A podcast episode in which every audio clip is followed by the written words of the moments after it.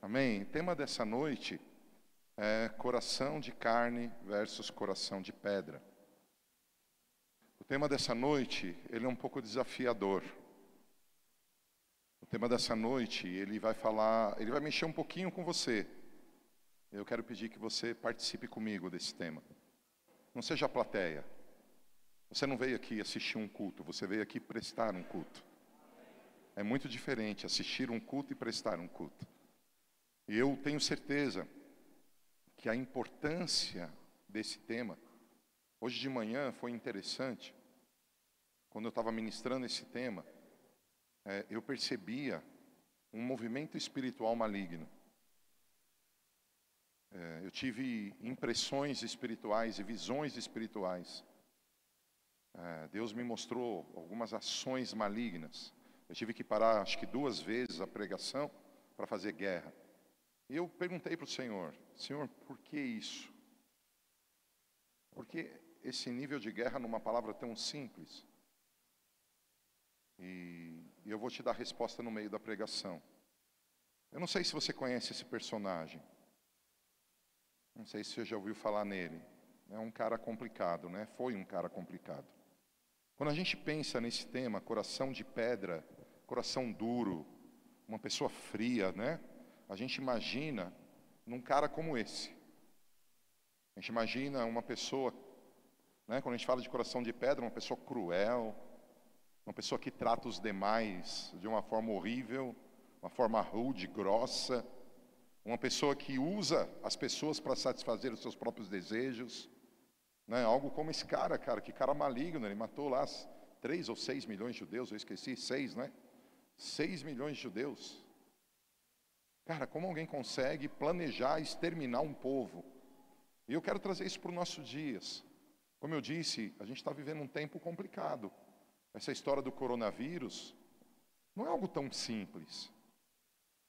Né? Hoje, na Itália, é, cidades foram colocadas em quarentena. Não entra e não sai ninguém, irmão. Não pode ter nada público. As igrejas não podem ter culto, tem que ser culto virtual. Você não pode acessar as pessoas, é uma praga. E eu não sei se você sabe, um dos lugares mais afetados, né, depois da China, é o Irã. E há dois fins de semana atrás, é, o Irã teve uma, uma estratégia de pegar as pessoas infectadas pelo coronavírus e colocar em um hospital. Todos que estavam ali, daquela região, num, num próprio hospital. A população se uniu e tacou fogo no hospital para matar as pessoas e acabar a praga. Irmão, você está aí? Que coração é esse que ao invés de você estender a mão, de orar ou de buscar ajuda para alguém ser curado, você taca fogo para acabar logo? Não sei se você está comigo. Cara, é um coração muito duro, hein? Será que não é um coração muito duro quando você olha para alguém, sei lá, pedindo esmola na rua, ou alguém pagando um preço de dor, e você diz, bem feito, deve ser sem vergonha. Quem está comigo?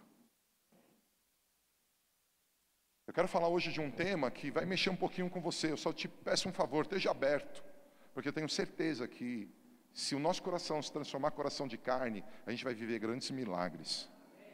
Fala para quem está do teu lado, se você pode falar, fala assim, é, é difícil. Fala, é difícil. Você imaginar que você, essa pessoa linda, preciosa, esse cristão que você é pode ter algum tipo de coração duro.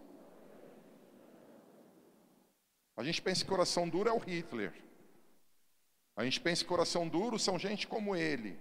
São esses iranianos que tacaram fogo no hospital. E eu e você? Será que o meu coração o teu coração, em alguns aspectos, não são duros? Eles não movimentam a vida de Deus? O que eu quero dizer Imagine um cristão como eu e você, pessoas que amam Jesus, que amam a palavra. Será que eu, como cristão, eu posso ter um coração de pedra e não estar tá percebendo? Será que eu possa estar tá travado e não estar tá percebendo? Será que eu posso estar tá fechado e não estar tá percebendo? Você pode ler o que está em verde?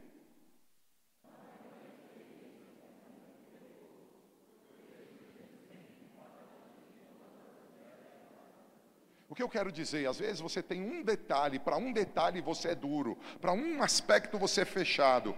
Queridos, é como um congelamento, ele, o congelamento não congela tudo de uma vez, vai congelando de pouquinho em pouquinho, tudo fica congelado. Algumas pessoas não percebem, elas não percebem o risco que elas correm de estarem com o coração duro para aspectos que são tão pequenininhos. Vou te dar aqui um exemplo. Hoje nós estamos entrando é, em um dia antes do Purim, amanhã é o Purim.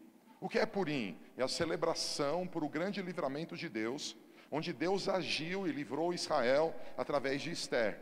O Purim é uma das datas mais importantes de Israel. Eles passam o dia de hoje, o dia de amanhã em jejum, clamando para que Deus continue livrando Israel. O que é o Purim? O Purim é, conta a história de um cara maligno chamado Mordecai ou Mardoqueu, depende da, da tradução bíblica que você lê, esse cara Mordecai, ele fez um plano. Desculpa, desculpa, Ramã. Ele fez um plano. Mordecai era o cara bom. Ramã, ele fez um plano de destruir Israel. Ele falou: Eu vou matar todos os judeus, como aquele Hitler fez também. E ele, esse Ramã, ele tentou de tudo para acabar com Israel, mas Deus usou Esther para trazer livramento. Deus usou Esther para trazer misericórdia. Deus usou Esther para lembrar da aliança que Deus tinha com Israel. Deus usou Esther para promover salvação. Preste atenção, você quer ser um tipo de pessoa, Ramã, que planeja mal e destruição de alguém que você não gosta? Ou você quer ser um tipo de pessoa, Esther, que produz o bem para aqueles que estão à sua volta? Eu não tenho dúvida que Esther. Sabe? Quando eu não reconheço que tem áreas que eu preciso me quebrantar, eu corro o risco de ficar inteiro congelado. Olha que interessante. Marcos 16, 14. Finalmente apareceu aos onze, Jesus apareceu aos onze, estando eles assentados juntamente. O que está acontecendo aqui? Esses discípulos passaram três anos vendo Jesus fazer grandes coisas. Esses discípulos, eles viram Jesus fazer coisas extraordinárias. E eles tinham um sonho de que algo melhor viria. Só que Jesus tinha acabado de morrer. Eles viram Jesus sendo crucificado, eles viram Jesus apanhar, eles viram Jesus ser rejeitado, eles viram Jesus sofrer, eles viram Jesus passar por uma agonia maluca. E eles nem conseguiram orar uma hora com Jesus, eles dormiam. Eles fugiram. Pedro, um desses discípulos, negou Jesus na mesma noite por três vezes.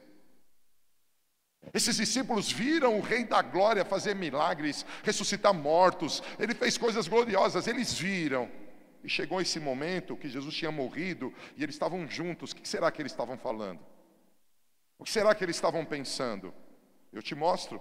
Jesus apareceu onde eles estavam e jogou para eles algo. Vocês estão incrédulos. Vocês estão com o coração duro. Fala para quem está do teu lado. Os discípulos estavam com o coração duro. E como? Vamos aqui pensar humanamente. Como não ficar com o coração duro? Vendo aquele que você ama apanhando e não podendo fazer nada. Como não ficar com o coração duro? confiando a tua vida, largando tudo para seguir alguém por três anos e esse alguém agora ser morto. A Bíblia diz que esse mundo jaz no maligno, e o meu relacionamento com esse mundo, o teu relacionamento com esse mundo, ele pode produzir em mim e em você durezas que impedem a gente de viver o novo de Deus. Espera aí, você vai entender o que eu estou dizendo. Gente, por que Jesus morreu? Por que Jesus veio para a terra? Dá um sorriso para quem está do teu lado e fala assim, para te salvar. Fala assim, ó, para perdoar os teus pecados. E qual era a única maneira dele vencer o pecado? Morrendo.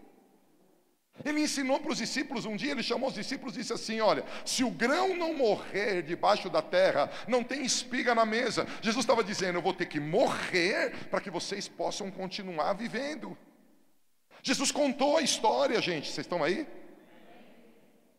Jesus explicou, ele disse: Olha, convém que eu sofra, mas ao terceiro dia eu vou ressuscitar. Jesus contou tudo a eles, mas quando eles viram aquele momento de dor, eles se fecharam. Vou te dar um exemplo, você vai entender o que eu estou dizendo. Quantos concordam comigo que nesses dias que Jesus tinha morrido, estava começando um novo movimento sobrenatural sobre a terra. Espera aí, eu vi que tem gente que não entendeu. Preste atenção. Até a morte de Cristo, não existia filhos de Deus sobre a terra. Só servos. Até a morte de Cristo, a unção do Espírito era para uns. Depois da morte de Cristo, foi liberado para todos. Existia um véu no templo até a morte de Cristo, e só alguns escolhidos, sumos sacerdotes, entravam na presença de Deus uma vez por ano. No dia da morte de Cristo, o véu foi rasgado de cima para baixo. Estava começando um movimento sobrenatural novo, estava começando algo glorioso dos céus na terra, e sabe o que eles estão? Duros de coração. E sabe como eles estão? Incrédulos achando que tudo está acabado, sendo que existiam profecias. Desde Gênesis 3, versículo 15, fala para quem está do teu lado, desde o começo, foi profetizado que Cristo pisaria na cabeça da serpente e ela feriria o calcanhar. Primeira profecia messiânica, primeira profecia que diz que o Messias viria. E eles estão nesse momento de transição, saindo das leis e dos profetas, entrando na graça, eles estão duros de coração, porque eles contemplaram problemas. Fala para quem está do teu lado, quando Eva contemplou a árvore, ela se sentiu atraída. Quando os discípulos contemplaram as dores, eles ficaram assustados. Eu não sei o que você está contemplando. Talvez você veio de desafios gigantes. Talvez você foi traído. Talvez alguém te abandonou. Talvez você mesmo agiu de uma forma errada. Eu não sei o que você tem feito, mas eu quero dizer para que aquilo que você opera pode abrir porta para o teu coração estar tá duro. O texto diz que Jesus entrou os onze. Por que onze? Porque um deles aloprou tanto que se suicidou. Judas Iscariotes ficou tão maluco pelo que ele fez que tirou a sua própria vida. Veja que nível de opressão esses homens estavam vivendo. E se você ler a Bíblia, está escrito que antes de Judas trair Jesus, a Bíblia diz assim: e o diabo colocou no coração de Judas que traísse a Cristo. Ou seja, algumas pessoas dizem: ah, Judas nasceu para trair. Mentira, o diabo que colocou no coração dele. E por que colocou no coração dele? Porque as circunstâncias difíceis faz você estar tá aberto a escapes. Toda pessoa que procura atalho quebra a sua cara. Ei, tem alguém aqui mas o texto não para, e lançou em rosto a sua incredulidade e dureza de coração, porque não havia haverem crido nos que tinham visto já ressuscitado. Olha que louco, irmãos. Jesus começou a se revelar a algumas pessoas, e as pessoas começaram a dizer para esses homens: gente, a promessa se cumpriu, Jesus está vivo. Gente, começou um novo tempo, Jesus venceu a morte. Gente, Jesus ressuscitou, nem a morte pode vencê-lo. Os que ele chamou para treinar estão assim: é, morreu, acabou. Eu não creio no que você está falando. Aí Jesus vem e fala assim: o teu coração está duro. Por favor, leia.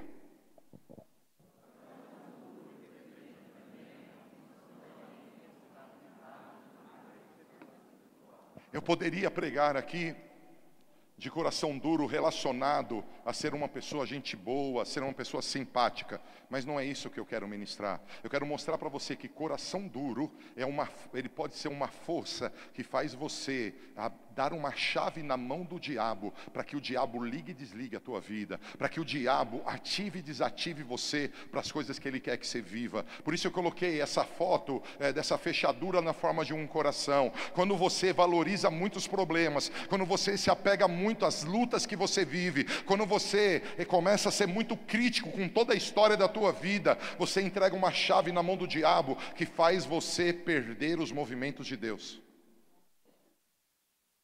Eu não sei se você está enxergando o que eu estou enxergando. Quero dizer para você que meus dias não estão fáceis. Quero dizer para você que eu estou enfrentando gigantes.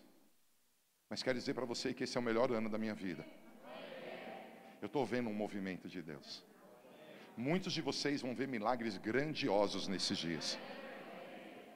Ah, eu sei que eu tenho desafios, sei. Eu, sou, eu sei que eu tenho que mudar algumas coisas, sei. Eu sei que eu estou dando passos de fé, sei. Mas eu quero dizer para você algo. Às vezes, você passa por coisas que você não quer passar. Passei por uma coisa boba, simples, vou contar como exemplo. Isso não tem quase valor, mas para algumas pessoas faz mal. Tudo que Deus me dá, eu tento ser zeloso, eu tento cuidar. Então Deus me deu um carro, eu tento fazer esse carro ser preservado, tá limpo, tá organizado dentro. Eu direto, eu vou no posto para ver se tem água, se calibra o pneu. É, sou um cara que cuida, fico limpo, não deixo sujo. Eu fui sexta-feira, nós trouxemos o nosso filho que estava na Itália de volta, por causa do coronavírus, não tem aula, o que, que ele vai ficar fazendo lá? Volta para casa. Então ele está aqui. Nós fomos, estava com saudade dele, não sei quanto tempo que a gente não estava junto. Então vamos comer fora. E fomos, eu parei meu carro numa calçada lá, numa esquina, quando eu cheguei na minha casa, depois de comer, porque a rua era escura, meu, alguém bateu no meu carro e fugiu. Rasgou o meu carro. É problema? É problema. Eu vou ter que gastar um dinheiro que eu não tenho agora. E o meu carro não vai ficar batido, porque eu tenho um princípio na minha cabeça. Aonde tem problema, o problema cresce. Se eu não arrumar essa batida, vai bater em outro lugar. Você está aí? Aonde eu tolero o problema, o problema cresce. O problema tem que ser vencido. Tem alguém aí? O cara bateu no carro e fugiu. Não falou nada. Eu tinha tido um jantar gostoso, estava feliz no meu filho de volta. A hora que eu vi o carro rasgado, vem aquele pensamento: ah, não, mais guerra. Na hora, o Espírito Santo falou comigo: cara, celebra a vida. Ah, depois eu resolvo isso. Quem está aí? Como você está se comportando? Fala para quem está do teu lado. O diabo quer que você dê chaves a ele. Para que o teu coração fique duro. Porque o diabo sabe que uma pessoa com um coração duro, ela é impedida de conhecer a realidade da natureza de Deus. Ela é limitada na intimidade com Deus ela é impedida de avançar aos propósitos de Deus para a sua vida. E ela acaba abandonando ou desobedecendo os comandos e direções de Deus. O que? Coração duro, amado, ele tem consequências terríveis. Há pessoas aqui que já levaram tanta lambada, ou já erraram, ou, ou, ou, sei lá, falharam. Todo mundo falha. Pessoas que tiveram grandes problemas, teu coração endureceu tanto que hoje você não consegue enxergar que Deus é grande. Hoje você não consegue enxergar que Deus é amor. Hoje você não consegue perdoar porque você não consegue receber o perdão de Deus. Hoje você chega na tua casa e às vezes você só tem crítica e às vezes a tua casa é maravilhosa. Quem está aí? Por que isso acontece? Porque quando nosso coração é duro, nós somos impedidos de conhecer a realidade de Deus. Eu quero que essa igreja nessa noite grite comigo: O meu Deus é grande, o meu Deus é forte, o meu Deus é bom, o meu Deus é amor, o meu, ador, meu Deus tem planos de bem para mim. Quem dá glória a Deus? Mas por que muitas vezes eu não reconheço isso? Porque meu coração está duro. Meu coração está fechado. E, porque, e quando meu coração fica duro, eu dou legalidade para o diabo. E aí eu não consigo entender quem é Deus e o que acontece. Uma pessoa que não sabe que Deus é Pai, uma pessoa que não sabe que Deus é amor, ela não consegue ter intimidade com Deus. Como é bom ouvir a voz do Senhor. Como é bom saber os planos que Ele tem para nós. Outro dia, uma pessoa disse para um pastor, e eu vi esse pastor falando sobre isso. A pessoa acabou o culto, a pessoa falou assim: Pastor, tem alguma coisa errada com o senhor. E ele disse: Por quê? Porque você fala que Deus falou com você. Você fala que ouviu a voz de Deus. Você fala que Deus ministrou na sua vida. Eu não escuto Deus nunca. Pastor, não é possível que Deus só fale com você. O senhor não está exagerando. O senhor não está inventando. Deus não fala. Aí o pastor ficou meio sem graça. Ele falou, Deus, e agora? Como que eu explico para essa pessoa que o senhor falou comigo? Aí Deus falou para ele: pergunta para ela se ela está lendo a Bíblia. Aí ele olhou e falou: Querido ou querida, não lembro. Você está lendo a Bíblia? Não. É, por isso que Deus não fala. As pessoas querem ter revelação de Deus, mas não têm ousadia de abrir a palavra. Fala para quem está do teu lado, a palavra de Deus é a voz de Deus. Depende de mim e de você, porque se eu escuto a Bíblia como voz de Deus, Deus está falando comigo. Alguém vai aplaudir Jesus, não vai? Ele não é lindo?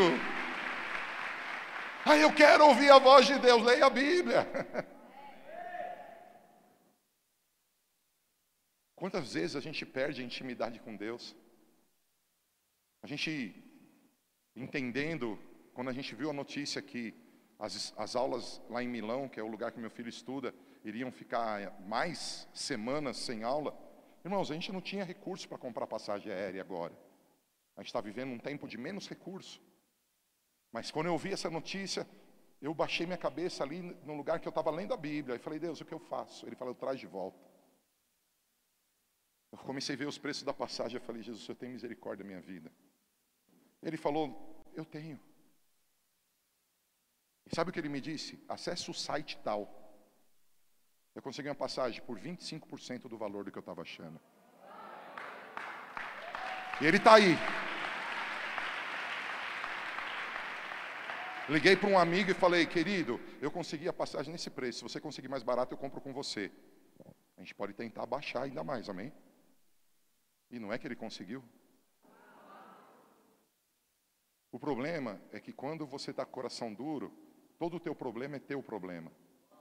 Quando o teu coração é de carne, o meu problema é do meu Deus. Porque, ah, talvez você não entenda isso, eu sou pai, irmão. Tem pai que liga e fala, filho, se vira, se protege, o problema é seu aí. Se acabar a comida, porque teve um dia que ele foi no supermercado e não tinha comida. Se acabar a comida, o problema é seu, se vira. Você acha que Deus é assim? Não. Deus quer que você se alegre, Deus quer que você vença, Deus se preocupa com as tuas dores. Mas o coração duro, tudo você toma para você, tudo é seu sozinho. Quem está comigo? Está fazendo sentido essa ministração?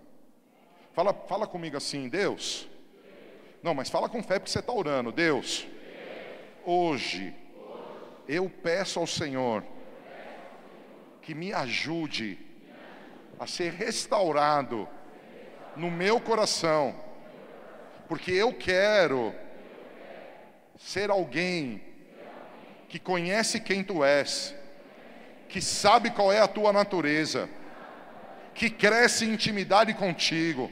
Em nome de Jesus, Deus, eu quero avançar diante dos propósitos que o Senhor tem para mim e para minha família.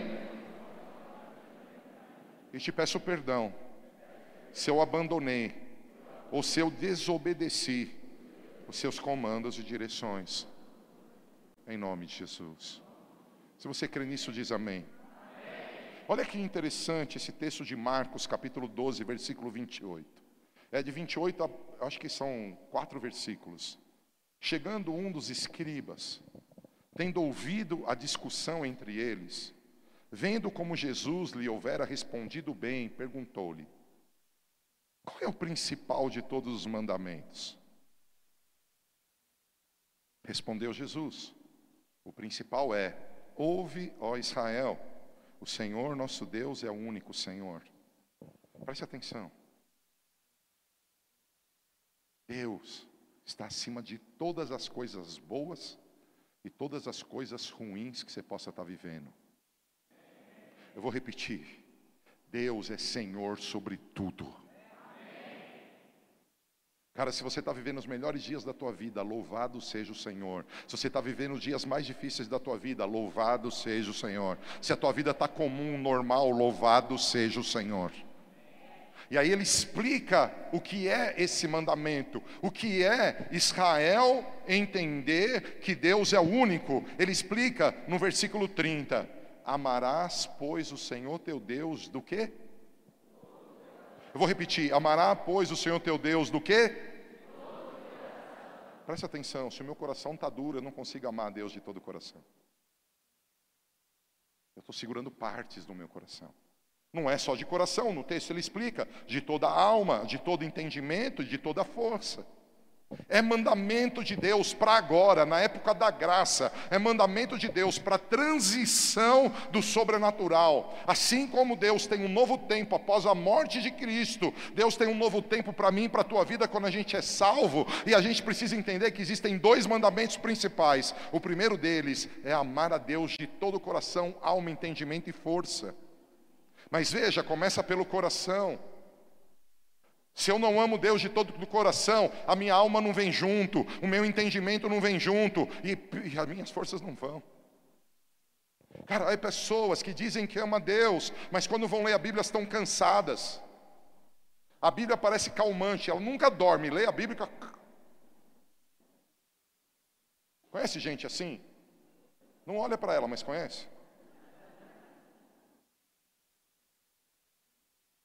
O cara vibra com vídeo, com filme, com novela, com música, com show, teatro, cinema, vibra. Ele fica assim. Falou de culto.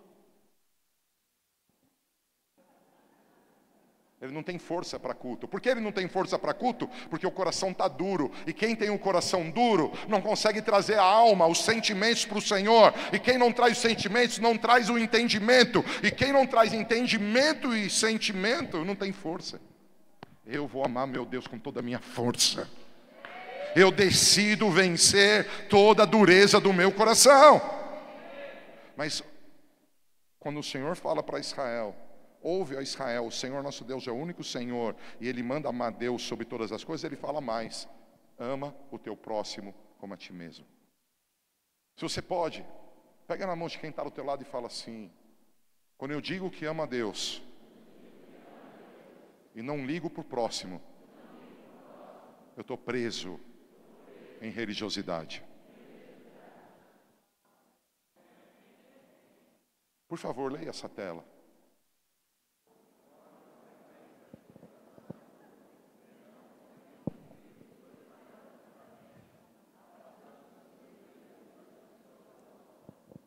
Queridos, há um, eu não, eu não conheço isso, talvez alguém aqui que estude psicologia ou, ou fez psicologia ou psiquiatria pode me ajudar, mas há um, um entendimento dos estudos de psicologia, tem uma síndrome conhecida como síndrome do hospedeiro. Essa síndrome, ela, se, explicando como essa síndrome funciona. A pessoa tem uma família, mas ela não faz parte da família, ela, ela se sente hóspede. Ela está ali para usufruir da cama, da televisão, da sala, da comida, do banheiro. Ela está ali como hóspede. Ela não consegue ter uma ligação com a família.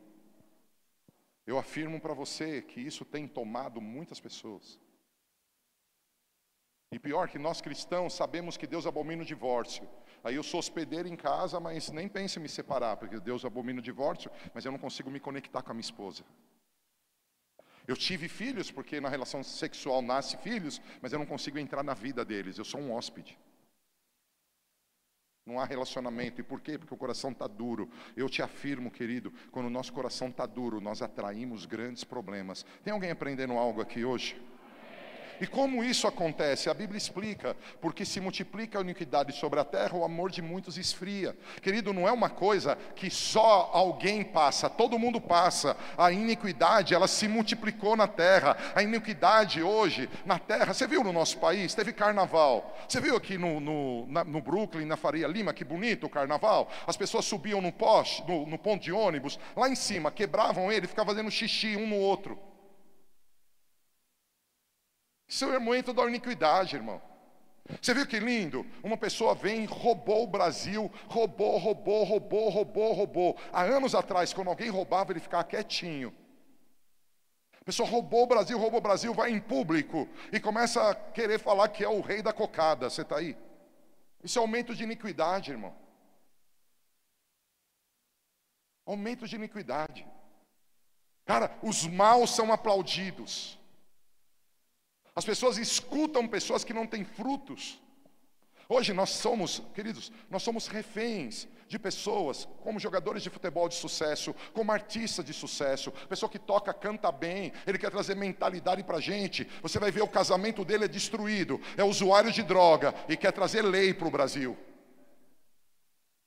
Irmão, desculpa, se isso te ofende, eu não quero te ofender, mas eu quero dizer para você que se a gente não estiver atento, a gente está seguindo o conselho dos ímpios. E a Bíblia diz, Salmo 1, versículo 1, Bem-aventurado o varão que não se detém no caminho dos pecadores. Não, bem-aventurado o homem que não escuta né, a voz do pecador, não se detém no caminho deles e nem se assenta à roda dos escarnecedores. Antes tem o seu prazer na lei do Senhor e nela medita de dia e de noite. Esse homem será, ele será como árvore plantada junto às águas.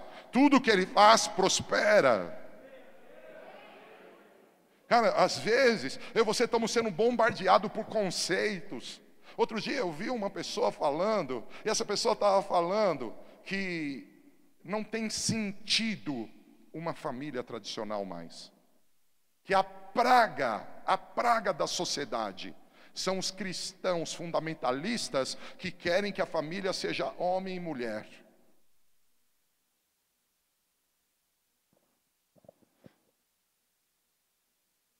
Cara, que papo é esse? Sabe o que ele disse? que se um homem quer ficar com uma criança, se ele quer transar com a criança, e a criança é sobrinho dele, é filho dele, o problema é dele e da criança, que ele tem mais é que transar. Que pedofilia pode trazer cura para a sociedade.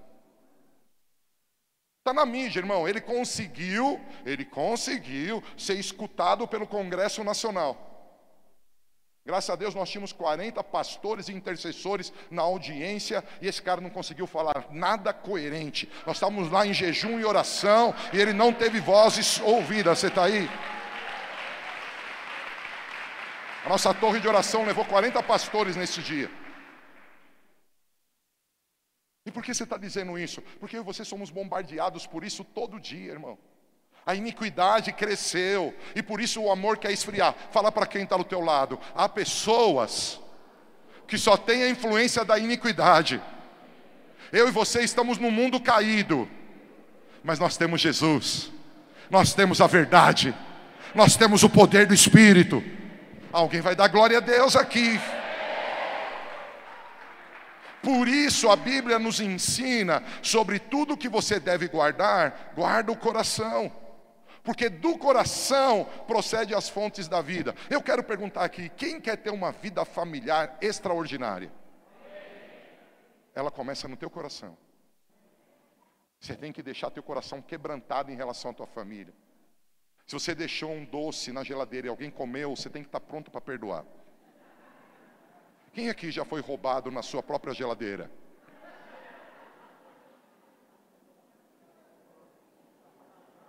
Quem aqui ganhou uma roupa bonita e falou, eu vou usar tal dia, e a hora que você viu teu irmão, tua mãe, alguém estava usando a tua roupa?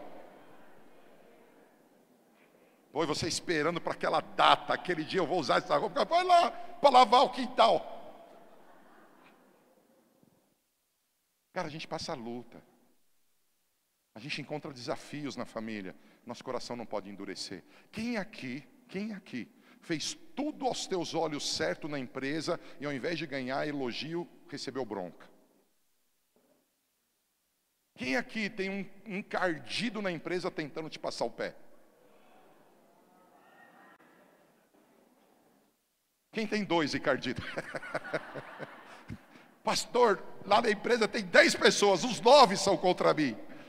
Será que você não é vítima, não, irmão? Você... Força da vitimização está sobre você?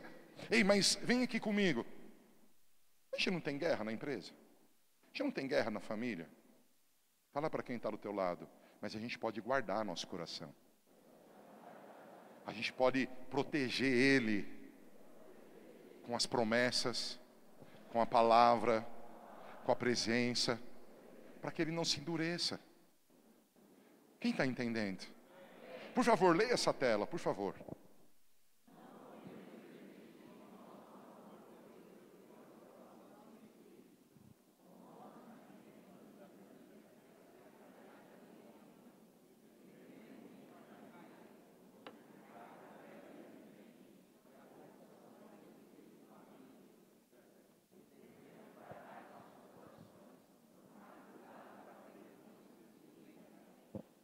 Gente, eu vou abrir um parênteses na minha pregação, porque eu entendo que é muito importante é, você pensar algo comigo aqui.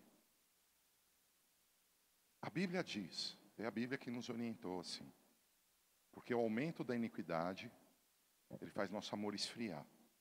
Tal ponto que ele congela e nosso coração fica duro. Por quê? Porque o principal mandamento, e aqui eu vou falar algo diferente do que eu falei de manhã. O principal mandamento é amar. Qual é o principal mandamento, igreja? E fala para quem está do teu lado, qual foi o primeiro pecado na Bíblia? Aí, antes da pessoa responder, fala para ela qual foi o segundo pecado na Bíblia. Pensa aí um pouquinho, qual foi o primeiro pecado relatado na Bíblia? A quebra do relacionamento de Adão com Deus. Qual foi o segundo pecado? A quebra do relacionamento de Caim e Abel. Todos os pecados estabelecidos sobre a terra são consequências do primeiro e do segundo pecado. Jesus vem restaurar a terra para começar um tempo de graça. Jesus fala assim: Eu quero acabar com a força do primeiro pecado. E qual é a consequência do primeiro pecado? O homem foi separado de Deus. Então, você quer resolver o primeiro pecado? Homem, ama Deus sobre todas as coisas.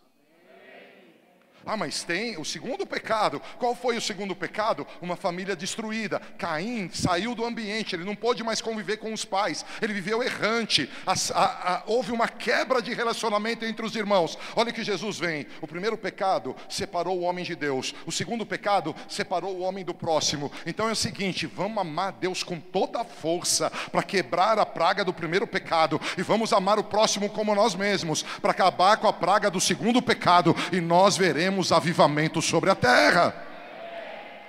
Há alguém que, que pega isso? Você pega isso, irmão? Eu vou fazer uma pergunta.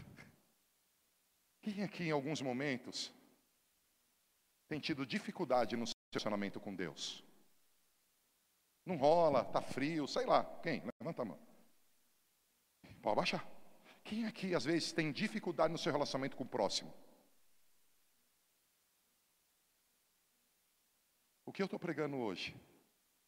O Senhor Deus quer tocar no meu e no teu coração, para que a gente possa cumprir esses mandamentos. E ao cumprir esses mandamentos, tomando uma decisão, tudo muda. Mas tem um lance. Fala para quem está do teu lado. A Bíblia diz que o pecado veio por um homem chamado Adão. E a vida, a nova vida, veio por um outro homem chamado de segundo Adão.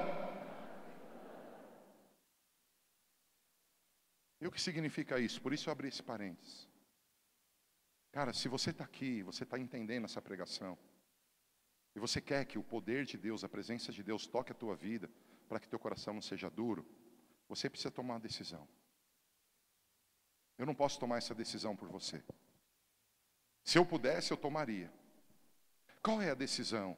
Se você não entregou a sua vida ainda para Jesus, você precisa fazer isso com urgência. Porque Ele é o único que pode quebrar a força do pecado para que haja um processo de restauração no teu coração. Se você não entregar sua vida a Cristo, você não vai experimentar o poder da salvação, e a palavra diz que o poder da salvação é uma libertação dos pecados para viver uma nova história. Você está aí? Mas quem decide é você. Segundo ponto, Imagine que você entregou sua vida a Cristo, mas você está longe dele. Você está na prática do pecado. Você está amarrado pelo erro. Só tem uma maneira de sair disso: Jesus. Nós vamos orar juntos hoje. E eu afirmo para você: pessoas vão sair daqui diferentes. Mas tem algo que você tem que fazer para continuar a pregação. Se tem alguém entre nós que nunca entregou sua vida a Cristo, ou se tem alguém entre nós que já entregou sua vida a Cristo, mas se desviou, amado, Todo o resto que eu vou pregar não funciona para quem não tem Jesus como seu Senhor, para quem não tem aliança com Ele. Por isso, nessa casa, todo culto, a gente abre oportunidade para que pessoas entreguem a vida a Cristo. Se você está aqui e precisa hoje tomar uma decisão e falar assim: não, é, é real. Eu não quero ser essa pessoa de coração duro. Eu não quero estar longe de Deus, eu quero viver para Ele. Eu quero assumir uma vida com Deus. Não sei se eu vou conseguir fazer tudo o que Ele quer, mas eu quero tentar porque eu quero reconhecer que Jesus morreu na cruz do Calvário por mim e a morte dele muda a minha história. Eu vou pedir para toda a igreja fechar os olhos, toda a igreja baixar a cabeça, fechar os olhos e reflete aí: Jesus é o Senhor da tua vida. Ou você precisa entregar sua vida para Jesus hoje? Reflete aí, você entregou a vida para Jesus, mas você caiu. Será que não é o dia de voltar para casa como o filho pródigo voltou? Eu vou contar até três. Se tiver uma pessoa entre nós, nós vamos fazer festa. Se tiver duas pessoas, nós vamos fazer festa. Se tiver dez pessoas, nós vamos fazer festa. Eu não sei quantas pessoas, mas se você está aqui, precisa entregar sua vida a Cristo. Se você está aqui, você precisa voltar para Cristo. Eu vou contar até três. Eu vou convidar você para levantar uma das tuas mãos e alguém da minha equipe que já está em intercessão, já está clamando por você, vai se aproximar de você para orar com você, para que a gente possa orar juntos. Eu quero fazer uma oração, Pai. Me parece, é a minha impressão, Deus. Me parece que essa noite vai ser muito especial para todos nós. Eu percebo, Senhor, os céus agitados, para que pessoas sejam renovadas em sua fé, em sua intimidade contigo e saiam daqui de uma forma muito melhor do que entraram. Mas talvez hajam entre nós pessoas que precisam tomar a decisão hoje, e como o Senhor diz, não é fácil, mas que elas sejam tocadas pelo teu amor e que isso possa acontecer.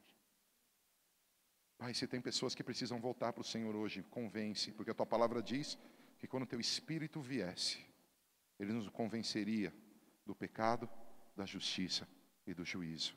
E eu te peço que ele venha Vem Espírito Santo e toque em nós. E aqueles que precisam vir à tua presença, tenham liberdade para fazer. Eu ato toda força contrária. E eu declaro, em nome de Jesus, liberdade. Amém. Você diz amém?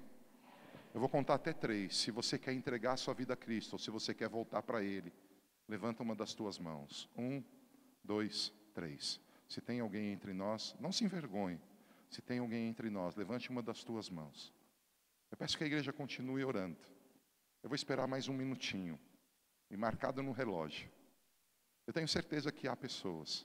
Se tem alguém entre nós, o altar está aberto para você. É a tua decisão.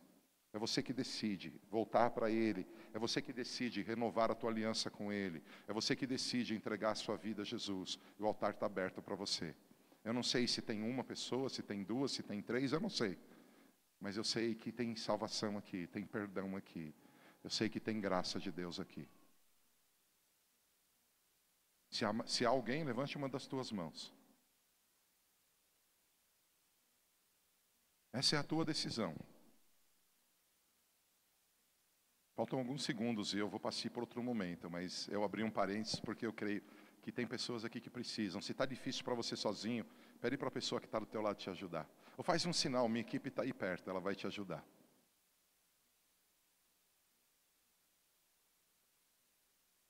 Eu vou pedir para a igreja ficar em pé comigo. Você pode ficar em pé comigo? Eu vou pedir para a igreja levantar as mãos e declarar comigo assim: Deus, nessa noite nessa casa, eu quero avançar no meu relacionamento contigo.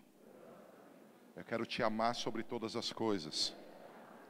E quero amar o próximo como a mim mesmo.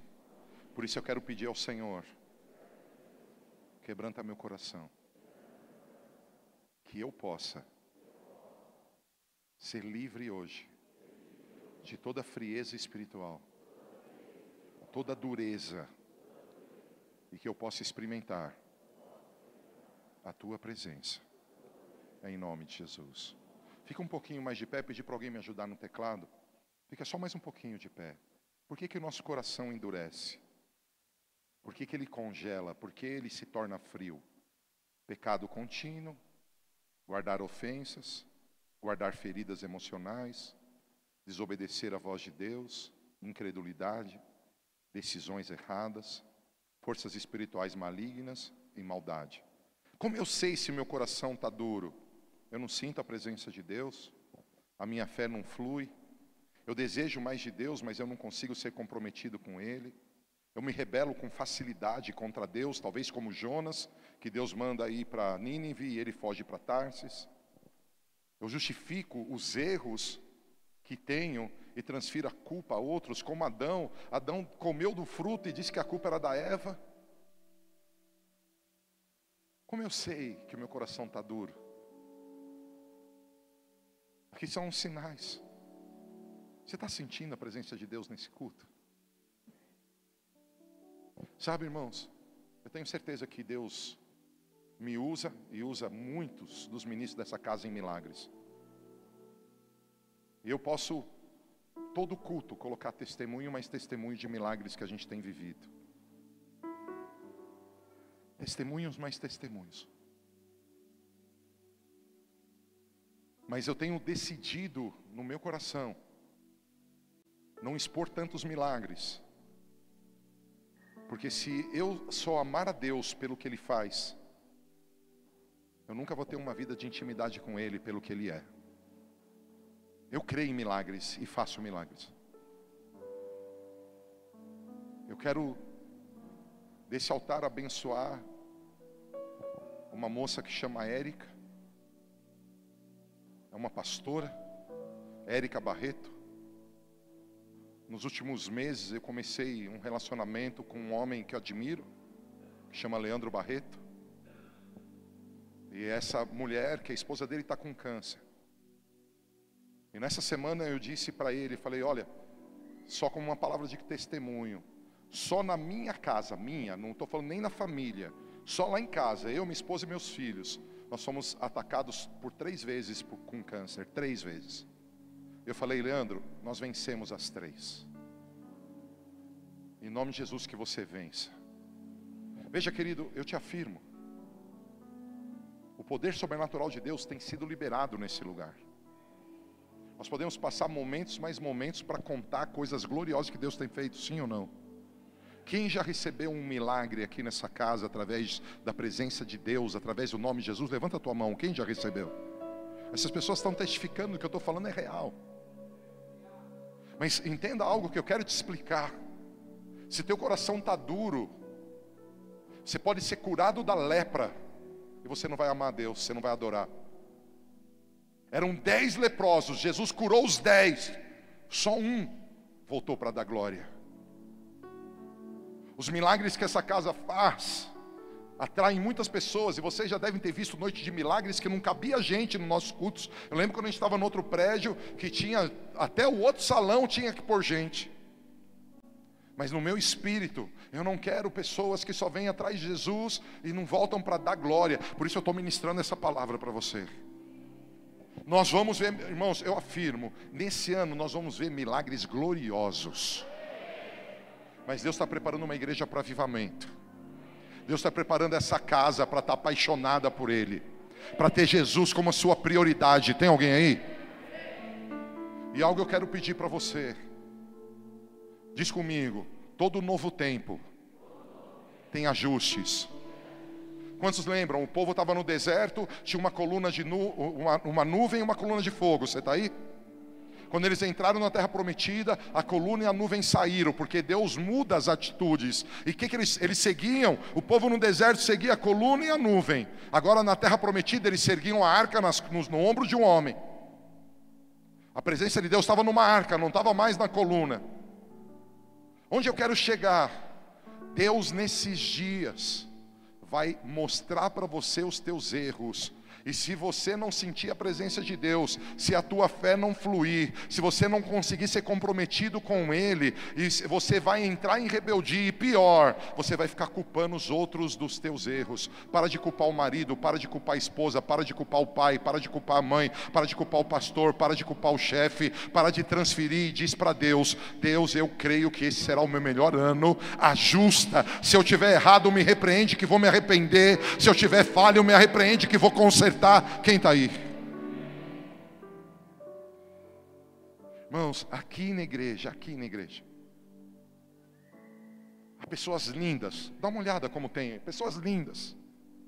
Mas se eu chegar para ela e falar assim: Olha, legal, mas muda isso, ela se ofende. Porque o coração está duro. O coração duro. Num ambiente de coração duro, você não pode ser ensinado num ambiente de coração duro, você não pode receber as coisas novas que Deus está fazendo. A gente sempre se justifica.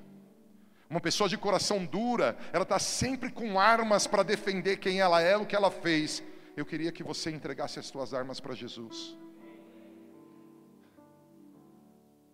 Tem um texto que diz que os anciãos, na presença do rei, eles se prostram e lançam as coroas aos pés dele. A palavra coroa significa autoridade. Quando Jesus se levanta, não tem ninguém melhor que ele. Quem está entendendo? Por isso, eu quero que esse ponto 5 seja um alerta de Deus para essa casa. Para de se justificar. Para de dar desculpa. Para de transferir a sua responsabilidade para outros. Assume o governo da tua vida e obedece a Deus. Você vai viver os melhores dias da sua vida. Deus está levando o Brasil um avivamento. Eu vou repetir: Deus está levando o Brasil para um avivamento. Sinais de um coração duro, resistimos à comunicação aberta, buscamos somente nossos próprios interesses frieza, amargura em relação ao próximo. O pecado começa a nos dar prazer. Retemos dízimos e ofertas. Não fluímos em adoração. Eu queria que você levantasse a tua mão. Fala para o Senhor quebrantar teu coração do teu jeito. Ele está aqui, irmãos. Ele quer que teu coração volte a pulsar de amor por Ele e pelo próximo. Ele te ama. Ele tem planos de bem para você.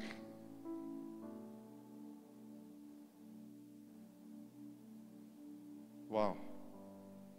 Vou pedir para o pessoal do louvor subir. Eu tenho muitas telas para ministrar, mas eu vou, eu vou encurtar. Eu vou encurtar aqui.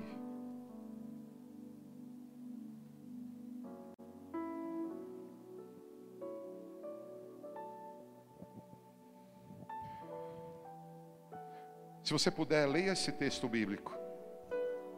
Leia. Vamos lá, vamos lá. E os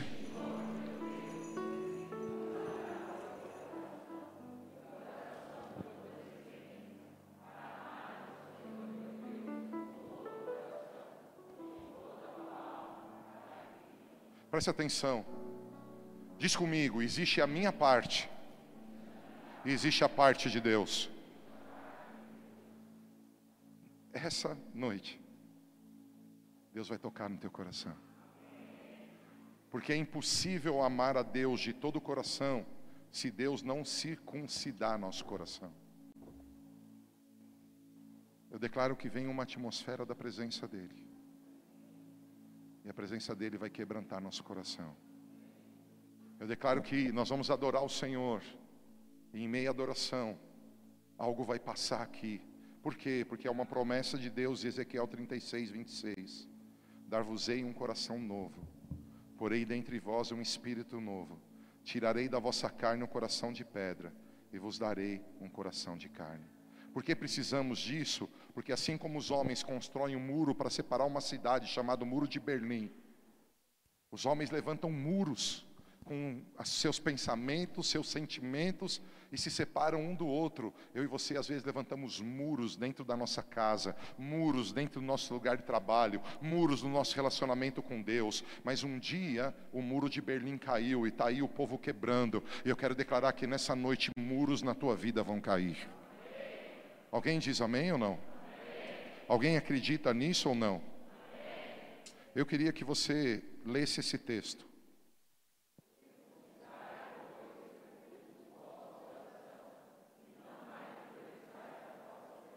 Por favor, acredite em algo que esse texto te ensina.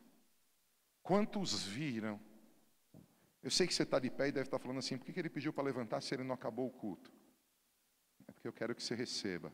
Olha a promessa, Deuteronômio. Eu vou circuncidar o teu coração. Fala para quem está do teu lado: Deus vai agir. Mas não existe movimento sobrenatural sem que você haja na terra. O que você está dizendo, apóstolo? Eu estou dizendo para você que se você não circuncidar, você não rejeitar a frieza. Exemplo, imagine que você chegou aqui e você está bravo com o teu chefe. Se você não falar aqui para Deus, Deus, eu estou disposto a amar o meu chefe.